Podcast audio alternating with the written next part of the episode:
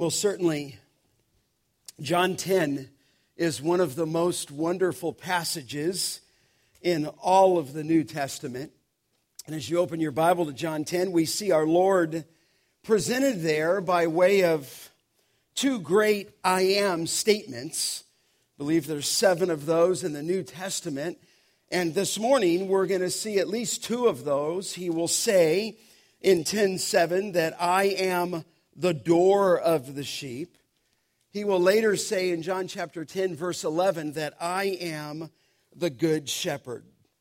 Now, as we mentioned as we looked at John 10 last week, that the passage quickly addresses the false entry by the false shepherds. In fact, look again in your Bible in 10:1.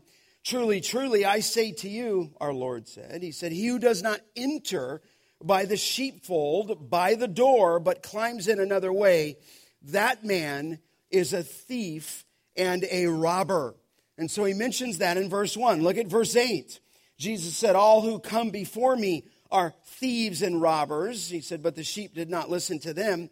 And then again, a third time in verse 10, the thief comes only to steal and kill and destroy.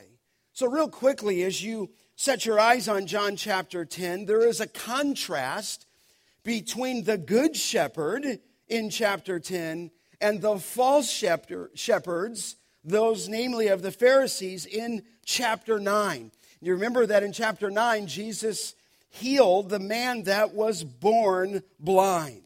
And as we step into chapter 10, I just remind you again that there is a chapter break here in your Bible and in my Bible, but if we're reading just a letter, there is no chapter break. It is the same audience that he's talking to in chapter 10. There is no time gap in the text. And so he is speaking, if you will, to the healed blind man. He is speaking to the disciples, certainly earlier in chapter 9. He is speaking to the Pharisees who are listening. Do you remember there? Just glance back in 939. Jesus said, For judgment I came into this world that those who do not see may see, and those who see may become blind. In other words, if you know you need the Savior, then He's going to open your eyes. But if you think you see, you're going to become blind. In verse 40, some of the Pharisees near him heard these things and said to him, Are we also blind? And Jesus said to them, If you were blind, you would have no guilt. In other words, if you knew you had sin, you would have no guilt. But now that you say we see, your guilt remains. And so he's speaking to the healed man, to the disciples, to the Pharisees, certainly to the growing crowd. Now, we said last week that the thieves and the robbers represent the self appointed Jewish religious leaders. They are the ones in verse 1 of chapter 10 who climbed uh, the walls of the sheepfold to spiritually fleece and slaughter the people. Now, obviously, our Lord is speaking in metaphors here. Glance down in chapter 10. He said, This figure of speech Jesus used with him. And it's not a parable, that is a different Greek word. He's speaking to us in a figure of speech. And certainly, as we study the Bible, you would heard, hear that said that we study a historical, literal hermeneutic. In other words, when we interpret the scriptures, we study it in its history and its context and we take the Word of God literally. However, there are times, like this passage, clearly it says in 10:6, this figure of speech Jesus used with them. So he's speaking to us in a metaphor. He's speaking to us as Jesus said, I am the door. He's obviously not a literal door, but he is the door unto salvation. Jesus is obviously not a shepherd, he is Jesus Christ in the flesh, but he likens himself to a good shepherd. He basically says those of the religious leaders, they're the thieves and the robbers who come in. Now we know from that imagery in the Old Testament we looked at last week where God is a shepherd. We read this morning in Psalm 23 that the Lord is my shepherd. And so the imagery is all over both Old Testament and the New Testament. But what's indicting is that the Jewish leaders were in a long line of false shepherds. This is stated over and over again in the scripture. Isaiah, and I'm going to read some of these. Don't worry to turn. If you want to write them down, you, you may. Isaiah spoke of the false shepherds. Here's what the prophet said in Isaiah 56. It says there, God speaking through that prophet, his watchmen are blind. I find it interesting because here he just healed the man that was born blind. That blind man now sees, but he uses this imagery in Isaiah 56 9. His watchmen are blind. He said they are all without knowledge. He said they are silent dogs. He said they cannot bark. In other words, the shepherds of that day were, were mute, if you will. They should have spoke truth, but they went silent like so many today. He said they are dreaming in Isaiah 56, lying down, loving to slumber. In other words, they're lazy. He called them dogs that have a mighty appetite. They are never satisfied. In other words, these false shepherds are greedy for gain. They are shepherds, the writer said in 56, who have no understanding. They have all turned to their own way, and it says, each to his own gain, one and all. This is the testimony of Scripture regarding these leaders who are likened to be as shepherds. Jeremiah the prophet, without mincing words, said in 1021, the shepherds, and this is what it says, are stupid, and they do not inquire of the Lord. Therefore, they have not prospered, and all of their flock is scattered. This is what false teachers do. Some draw a crowd and tickle ears, others just scatter the flock. In Jeremiah 12 10, it says, Many shepherds, the Lord said, have ruined my vineyard. My people have become lost sheep. And again, it's that whole imagery of the one being lost and the 99, or the one, you know, the Lord goes after the one lost. And he says there in 12:10, My people have become lost sheep. And so God pronounced a judgment on these shepherds. Jeremiah 23, he pronounced a curse. He said, Woe to the shepherds who are destroying and scattering the sheep of my pasture, declares the Lord.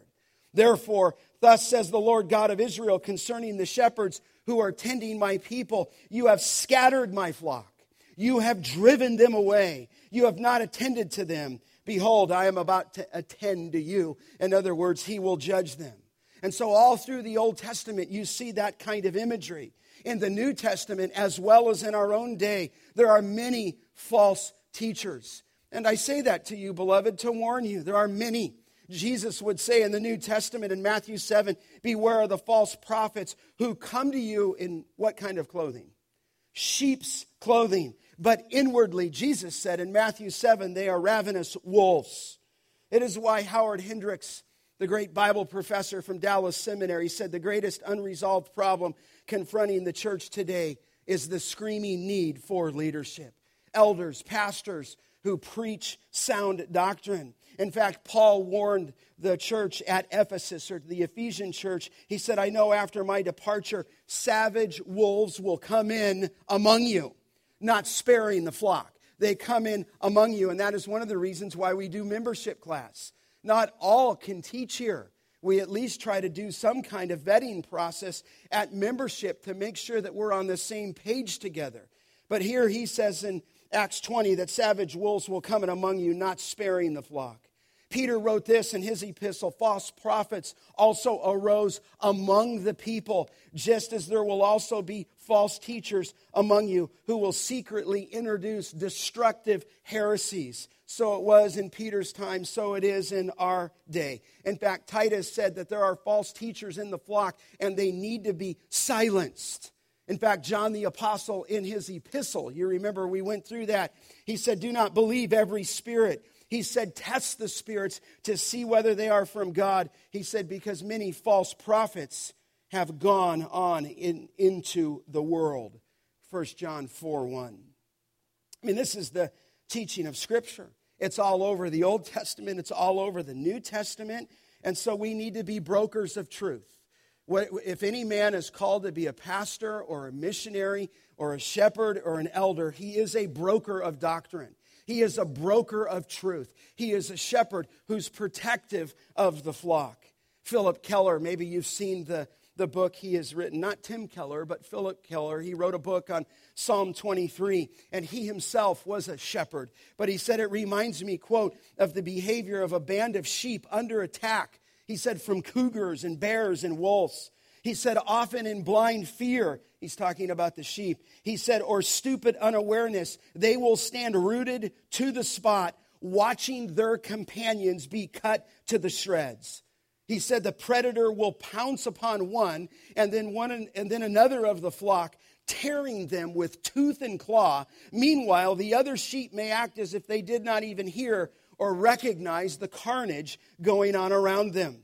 Keller said, It is though they were totally oblivious to the obvious peril of their own precarious position. End of quotes. I mean, today in God's flock, many are unable to detect the carnage in our midst. But you'd ask, is there hope? And the answer is yes, there's hope. What a comfort to know that Jesus Christ is the good shepherd. Amen?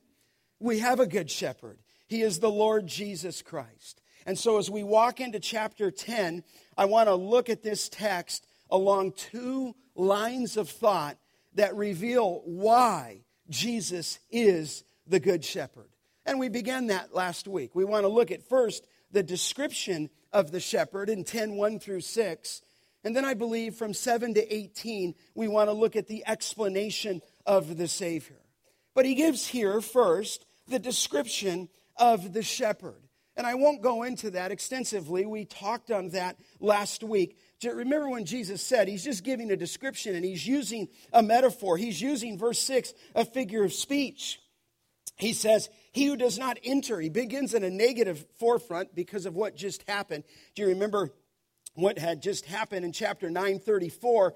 He said to the blind man, they, the Pharisees, you were born in utter sin and you would teach us. And they cast him out. They threw him out of the synagogue.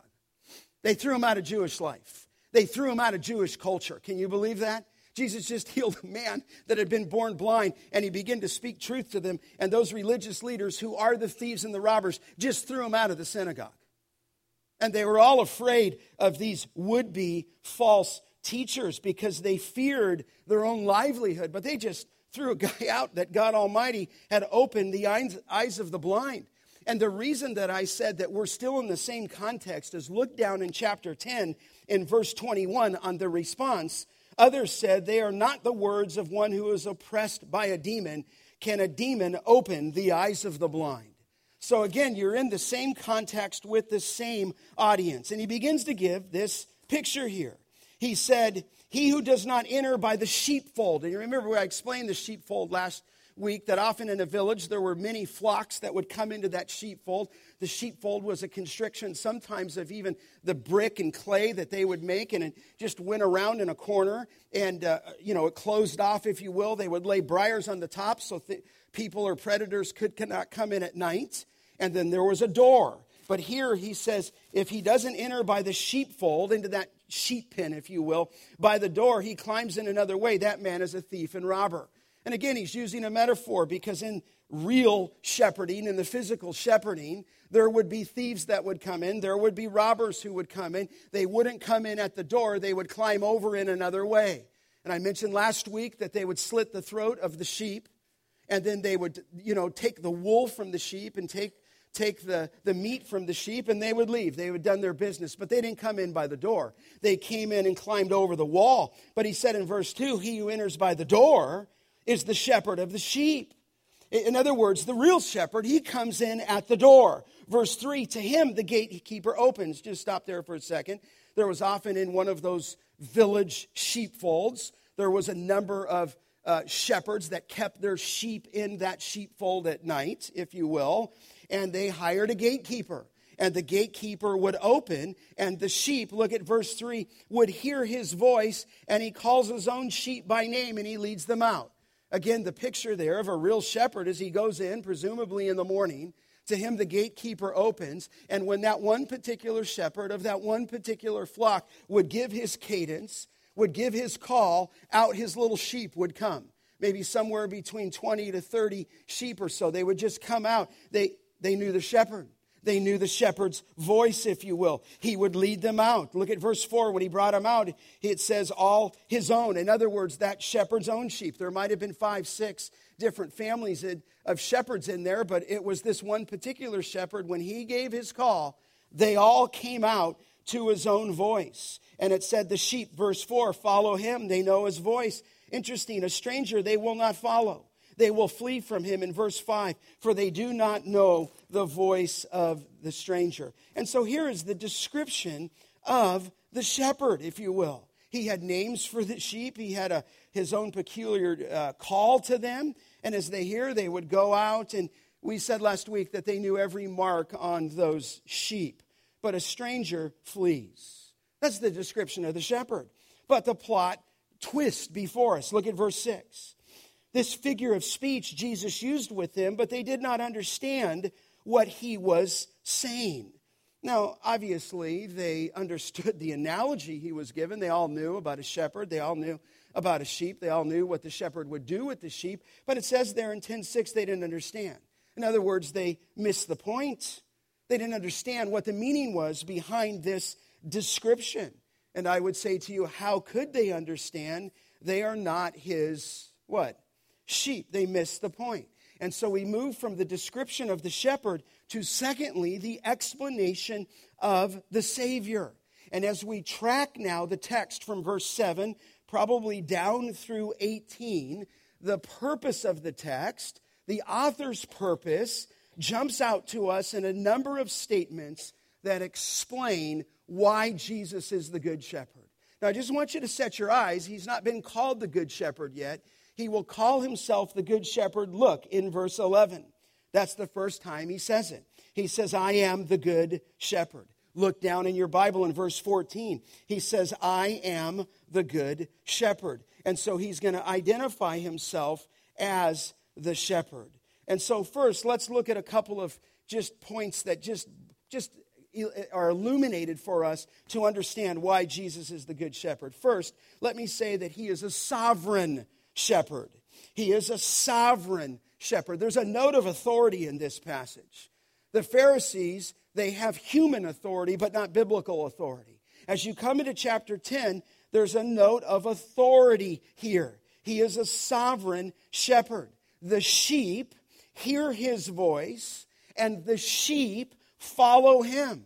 In fact, not only do they hear his voice, not only do they follow him, it says they know his voice but he is here a sovereign shepherd. In other words, the good shepherd has chosen his sheep.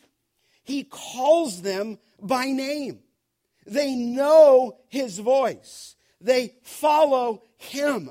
Now, obviously, in the explanation of the Savior, the sheep are his flock. They are believers. Look down at verse 7. I don't probably have to say that. You think that's obvious. Certainly it is. He said, I am the door of the sheep. Again, he's using a metaphor, not the sheep physically with wool, like in New Zealand, where they have 70 million sheep and 3 million people. He's likening you to the sheep, and he says, I am the door of the sheep. Look down at verse 16 he says there, I have other sheep that are not in this fold. Presumably the Gentiles he's talking about. But these are believers. Look down at verse 26. He says, You do not believe me because you are not among my sheep. In other words, you're not saved. You're not following me. Verse 27 of chapter 10 My sheep hear my voice, and I know them, and they follow me. And here, beloved, the sheep hear his voice because God has sovereignly called them. He's sovereignly called you. Now, as, as we approach this, I, I don't want to take too long here, but I don't want to miss this. This is what we call in biblical theology the effectual call of God. In other words, if you're here and you're redeemed, you have been called out. There is a general call that goes out to everyone, but we recognize in Scripture there is an effectual call. You say, Scott, what does the effectual, what do, you, what do you mean, the effectual call? Well, just by that, we mean that it's effective. In other words, the call of God has come out, and his sheep hear his what? Voice. He's called them out. He's called them out out of sin. He's called them out out of death. He's called them unto salvation that call is made effective by the power of the Word of God. It is made effective by the power of the Holy Spirit. God has chosen to use the power of His Word and the power of His Holy Spirit to bring about an effectual sovereign call. Now, beloved, as we look at this, I remind you that the imagery here of the sheep hearing His voice reveals the human response to the divine call given to those who are redeemed. In other words, if He's called you, you hear His voice. You follow him. It is the human response to that divine call. Now, just to make sure that you understand that this is a rich biblical history that I could spend weeks on, but I won't. Let me highlight some of that to you. Look over in your Bible to the book of Romans. Let me show you this. In the book of Romans, it speaks, and all over the New Testament, it speaks of this call, and I'm illustrating here that he is first and foremost a a sovereign shepherd. But in Romans 1 6, he said, through, who, through whom, and I'm in 1 5, he said, we have received grace. He said, apostleship to bring about the obedience of faith for the sake of his name among all the nations, including you who are what? Called to belong to Jesus Christ. You who are called. In fact, look over at Romans chapter 8 you see the delineation of this calling there. It is all over the Word of God. But you remember those who, whom God loves in 828, all things work together for the good. Verse 30. And those whom he predestined, he also, what? Called. In other words, he saw you in his mind before the foundation of the world. He also called. And those whom he called, he also, what? Justified.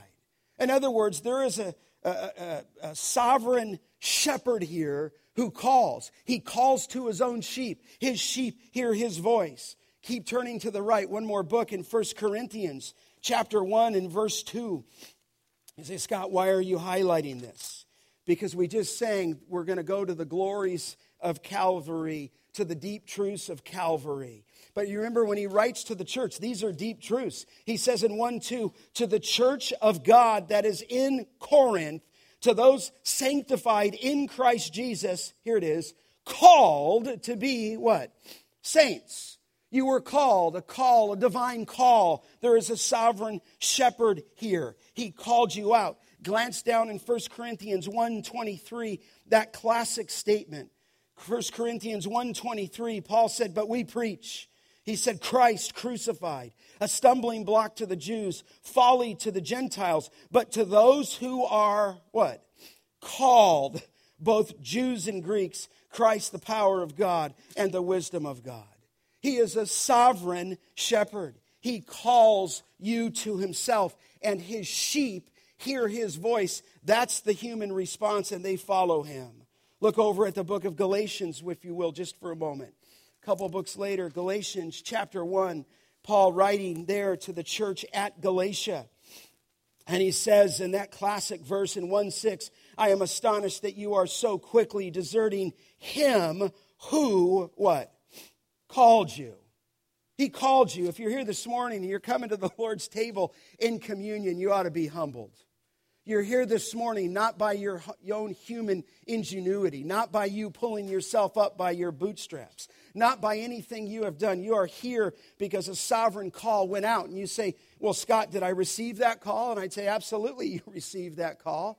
John 1 12, as many as received him, to them he gave the right, what?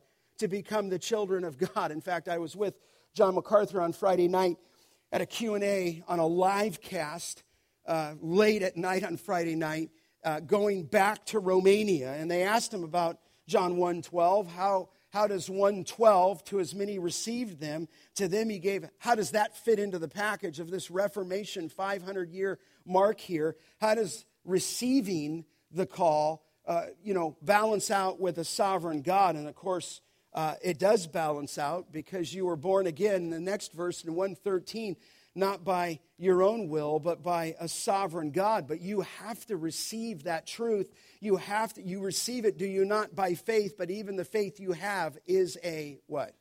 It's a gift. But here is a sovereign call that goes out. You say, well, why is it a sovereign call? Because in biblical theology, in Ephesians 2 1, original sin when we were born renders us dead in our trespasses and what? Sins. We're not alive. So God Almighty must quicken. He must call you through His Word and by His Spirit to embrace the gospel through faith. Yes, you receive Him, but you do so and you've been given faith as a gift. Look over at Second Thessalonians just for a moment. Just trying to give you a little biblical theology here. In Second Thessalonians chapter 2, he says there, does Paul writing to the church at Thessalonica in First Thess 2, or I'm sorry, go to Second Thessalonians. Second Thessalonians 2, 13 he's going to say there, but we ought always to give thanks to God for you, brothers, beloved by the Lord. Watch this, because God has chosen you as the first fruits to be saved through sanctification by the Spirit and belief in the truth. To this, verse 14, he what? He called you through our gospel. And there's many other verses. 1 Peter 1:15 says, as he who, called you is holy, he exhorted us to be holy. 2 Peter 1 3, it says, His divine power is granted to us all things that pertain to life and godliness through the knowledge of Him who called us into His own glory and excellence. Jude, the half brother of our Lord, will say in Jude 1 to those who are called and kept by Jesus Christ. In other words, as you glance at this, as you see this, he says, My sheep hears my voice. You don't get it because you're not of my fold. But my sheep hear my voice and they follow me and they obey me because they've been called. And here's the human response you hear his voice and you follow him. I mean, these are the truths that we've already looked at in John 6 44. No one can come to me unless the Father who sent me, what? Draws him. In other words, he draws. In other words, he calls the sheep unto himself. In fact, can I just show you something in John 17? Look over at John 17 just for a moment.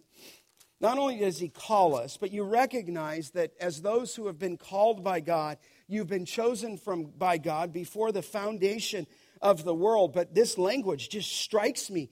In 17:6, Jesus in his in his prayer there said, I have manifested your name to the people whom you what? Gave me out of the world. God the Father gave God the Son a love gift, and it was you. In other words, in 17:6, I've given the name, your name, to the people whom you gave me out of the world. Look at 17:6. Yours they were, and you gave them to me, and they have kept your word. That is the teaching of Scripture. Look at 17, verse 9. I am praying for them. I am not praying for the world, but for those whom you have given me, for they are yours. Listen, if you come to communion this morning, God the Father gave you to the Lord Jesus Christ.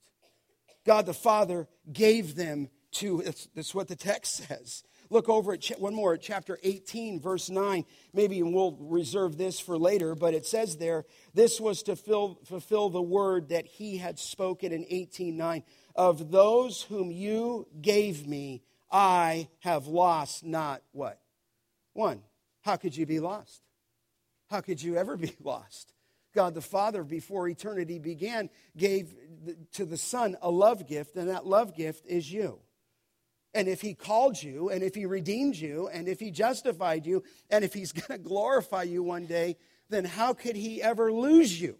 And so the believer has the assurance of salvation. So, beloved, the sheep hear his voice because God, through the great shepherd, has sovereignly called you.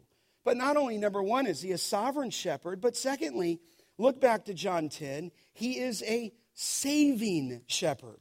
Not only a sovereign shepherd, but he is a saving shepherd. You see that when Jesus said in clear language, he said to them in John 10 7, truly, truly, here's the solemn pronouncement. He said, I say to you, I am the door of the sheep. He's a saving shepherd. He's the door of the sheep. Now, again, that's the third great I am. He said in John 6 and verse 35, He is the bread of life, or I am, ego, eimi, I am the bread of life. He said in John 8 12, I am, which is Greek ego eimi, I am the light of the world. And so he says here, his third great I am statement in John's gospel I am the door. In fact, look down in your Bible in chapter 10, verse 9. He says it a second time. And I point this out to you. He says, I am the door, and if anyone enters by me, he will be what? Saved. He's going to go in and out and find pasture. Beloved, you know this. He's not only a sovereign shepherd, but there's only one way to enter into eternal life, and it is Jesus Christ and Him alone. He said, I am the door. When the famous preacher G. Campbell Morgan was traveling across the Atlantic years ago on a steamer, one of the passengers on that steamer was a man by the name of Sir George Adam Smith. And at that time, Sir Adam George Smith was the most famous Old Testament scholar there was. And so, as some have said, here's the greatest preacher in that day, G. Campbell Morgan, and the greatest Old Testament scholar, Smith, on that steamer. And Morgan said, this is from him, said that of one of the stories that Sir George told of the East was this one. Sir George told Campbell Morgan this. He said, I was one day traveling with a guide and came across a shepherd and a sheep and he fell into conversation with him. And the man showed him the fold in which the sheep were led at night. It consisted of four walls, okay, with a way in. Sir George said to the shepherd, That is where they go at night? Yes, said the shepherd. And when they are in there, they are perfectly safe. But there is no door, Sir George. And the shepherd said, I am the door. And Morgan said this was not of the story. He was not speaking to a Christian man. He was not speaking the language of a Christian man, nor was he speaking the language of the New Testament. He was speaking from the Arab shepherd's standpoint. So Sir George uh, looked at him and said, what do, you, what, what do you mean by the door? said the shepherd to the shepherd. And he said, When the light has gone and all the sheep are inside, I lay in the open space, and no sheep ever goes out but across my body, and no wolf ever comes in unless he crosses my body. And that shepherd said, I am the door. And so you understand here the imagery of the Lord Jesus Christ. He is the one who has access to Almighty God. He and He alone. The thieves and the robbers come in another way, but He and He alone is the door. And by the Lord Jesus Christ you come in, and by the Lord Jesus Christ you go out. Look what He said in chapter 10 10. He said, The thief comes only to steal and kill and destroy. And watch this. Jesus said, I came, his purpose, that they may have life and have it abundantly. And so here our Lord describing his saving work as a shepherd describes the quantity of life. Look at it again in 10 10. The thief comes, the false teacher, he's stealing and killing and destroying. But in 1010, he says, I came that they may have life. And obviously, here, when you look at life, there's two pictures of it. There is quantity of life, and there is quality of life when you read that in the New Testament. So he's saying, listen, I'm the saving shepherd. I am the door upon access to the living God, and I am going to give you life in 1010. I came that they may have life. Now, he's not talking just about life in this world as we would know it.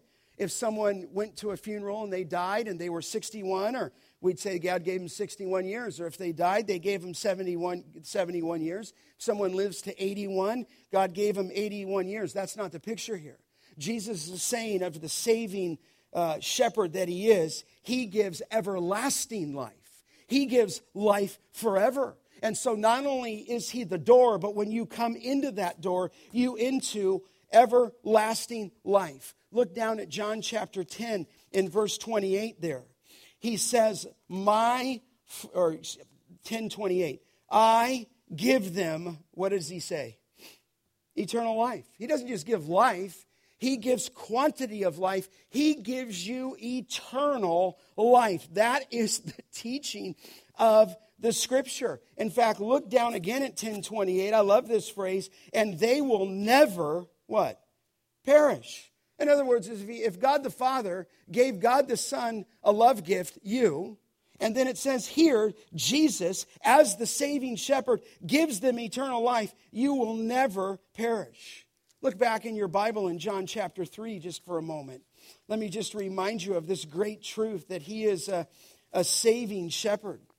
You remember that it says there in 316, for God so loved the world that he gave, he, there's that word, his only son, that whoever believes in him should not perish, but have what? Eternal life. Here's the only way someone can live forever. Here's the only way that eternal life is given it's through Jesus Christ. He is the door, but He came to give life. He came not to just give you quantity in a few years. He came to give you eternal life, and it only comes through the Lord Jesus Christ. Look at John chapter 3, verse 36. Whoever believes in the Son has what? Eternal life. And by the way, you can keep going. Whoever does not obey the Son in 336 shall not see life, but the wrath of God, what? Remains on him. And so God's the one who gives eternal life. Turn over to chapter 4. Certainly you remember there with the woman of the well, at the well. Whoever in 414 drinks of the water that I will give him will never be thirsty again. The water that I give him will become in him a spring of water welling up to what? Eternal life. Jesus Christ is the saving shepherd. He is the sovereign shepherd, but he is here the saving shepherd who gives and grants eternal life. Just as you come to the Lord's table in a moment, would you just contemplate on that? That he has given life. He's the only one that life is found and bound up in. Look over at chapter 6 just for a moment. You remember there in that great discourse where he fed the 5,000. In chapter 6, in verse 57, he said there, As the living Father sent me, and I live because of the Father, so whoever feeds on me, in other words, whoever believes on me, he will live because of me. He will live forever. In fact, look at verse 58. This is the bread that came down from heaven, not like the bread the fathers ate and died. Whoever feeds on this bread will live what? Forever. He gives eternal life. He is a saving shepherd, and there is no other. Look over at John chapter 11. Just go past the good shepherd just for a moment. There, it says in John 11, and one of my favorite scriptures in verse 25, Jesus said to her, he was talking to those women there, and he said, I am the resurrection and the life. Whoever believes in me, though he die, yet shall he what? Live. This is eternal life. This is quantity of life. But you know what's amazing? Look back at John chapter 10. He not only gives quantity of life, it's called eternal life, he gives abundant life. He gives quality of life here and now. Look at 1010. I came that they may have life and they may have it, what? Abundantly. The King James Version says abundant life. And uh, of course, there are a number of false teachers who use this verse. What do you say? What do you mean, use the verse? All false teachers use the scripture.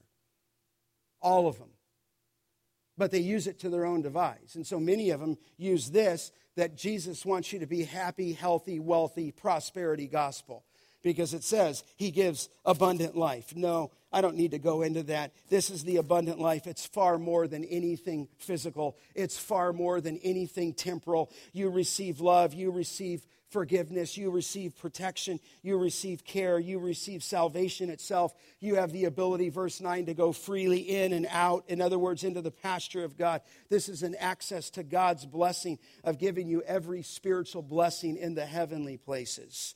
In fact, there's so much more, but he's a sovereign shepherd. He's a saving shepherd. He's the door. He gives eternal life. He gives abundant life. But thirdly, he is a sacrificing shepherd, okay? He is a sacrificing shepherd. Look at verse 11. Such a great statement. He said, I am the good shepherd. And he said, The good shepherd, what? Lays down his life for the sheep. And obviously, when he says, I'm not just the shepherd, he says, I am the good shepherd. He is the kalos shepherd. He stands in contrast to all the thieves, all the robbers, all those who steal, all those who kill, all those who destroy. Jesus Christ is the good shepherd. In fact, he's the good shepherd of the earlier description. He's the shepherd that comes in at the door, but he is now the door. He is the shepherd that leads the flock in. He is the shepherd that leads the flock out. He is the good shepherd that gives unto the sheep and brings them into the green pastures, if you will, as we read this morning. In fact, Jesus Christ is the long awaited fulfillment of Ezekiel 34, where God said, I myself will make them lie down, declares the Lord God. I will seek the lost. I will bring back the strayed, the blind. Uh, he says, I will bind up, if you will, the injured. I will strengthen the weak. And so here, God that was depicted in the Old Testament as the good shepherd, saving and rescuing and protecting the flock, God is now identified in the New Testament in the Lord Jesus Christ, fulfilling that divine role. Jesus was the fulfillment of that promise. He is the good shepherd. You say, well, what does the good shepherd do? Well, he doesn't fleece the flock. He doesn't, back in Ezekiel 34, take from the flock. No, he does just the opposite. He lays down his life. Look at it again in verse 11. He said, I lay down, or the good shepherd lays down his life for the sheep. And obviously, this points to his sacrificial death. If you just look down in your Bible at 10 11, there's a rich little word there. It's the word for. You see that? For the sheep. It's just a little Greek term. It's called huper. And it, it's, a, it's a famous statement, but it just means on behalf of the sheep on behalf for the sheep or who huper on behalf of the sheep. It speaks of a sacrificial death. It is the deliberate willing action of our lord. You don't lay down your life for him. He lays down his life for you. It almost seems the opposite doesn't it? You would think how great our god is that you would lay down your life for him to enter into glory. And he's the good shepherd precisely here because he comes sinless and he lays down his life for you. In fact, look at chapter 10, verse 15. Just as the Father knows me, and he says, I know the Father, he says, and I lay my life down for the sheep. Listen, as we come in just a moment, he laid his life down for you. He is the great shepherd, is he not? In fact, look at chapter 10, verse 17. Glance down there. For this reason, the Father loves me. Here's why because I lay down my life, he says, and that I may take it up again. Obviously, he's resurrected. Verse 18, he said, No one takes it from me. The Jewish leaders are seeking to kill me as he speaks, if you will. They will one day, with the, the authorities, the Roman authorities, crucify him. But he says in, t- in 1018, No one takes it from me, but I lay it down on my own accord. He says, I have authority, verse 18, to lay it down. I have authority to take it up again. This charge I have received from my Father. And over and over and over again in the New Testament, he is the good shepherd. And you see this in the biblical language that he gave himself for the sheep. In fact, Jesus said in John 15, 3, greater love has no one than this, that someone lay down his life for his friends.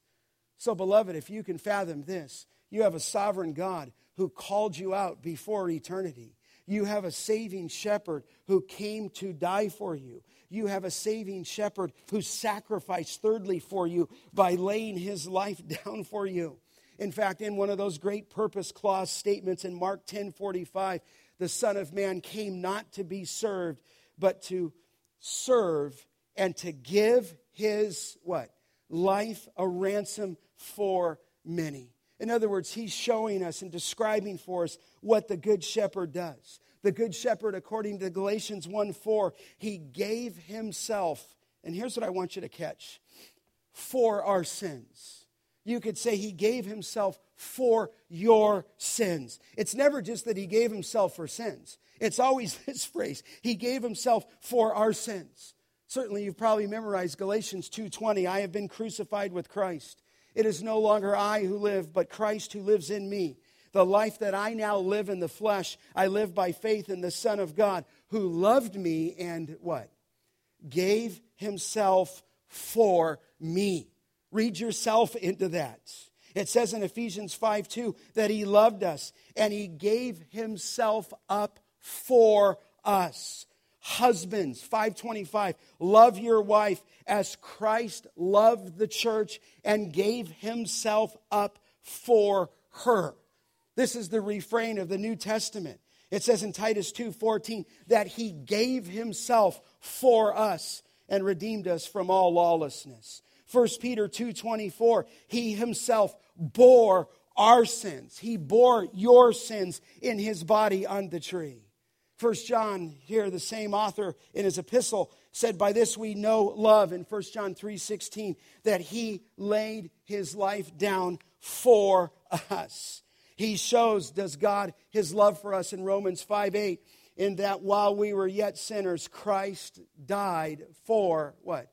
Us. Listen, as we come to the Lord's table, you have a Savior, you have a sovereign shepherd, you have a saving shepherd. You have a sacrificing shepherd. In fact, in Romans 8:32, he who did not spare his own son, it says, but gave himself up for us.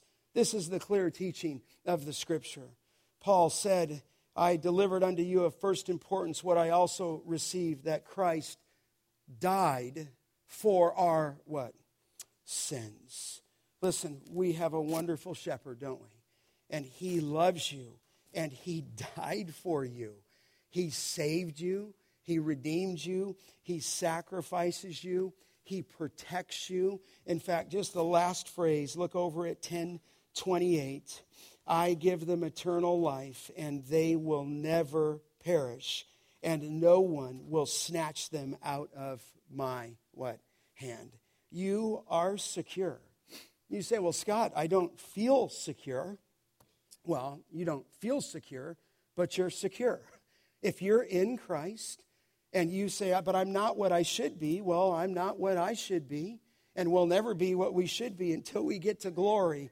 But listen, if you've recognized who He is in His saving work, then He will not allow any thief, any wolf to come in and snatch you out of the Father's hand. In fact, in one of the Gospels, you remember in eschatology there that the signs of the Antichrist will be so powerful that if possible, he will seek to deceive the what?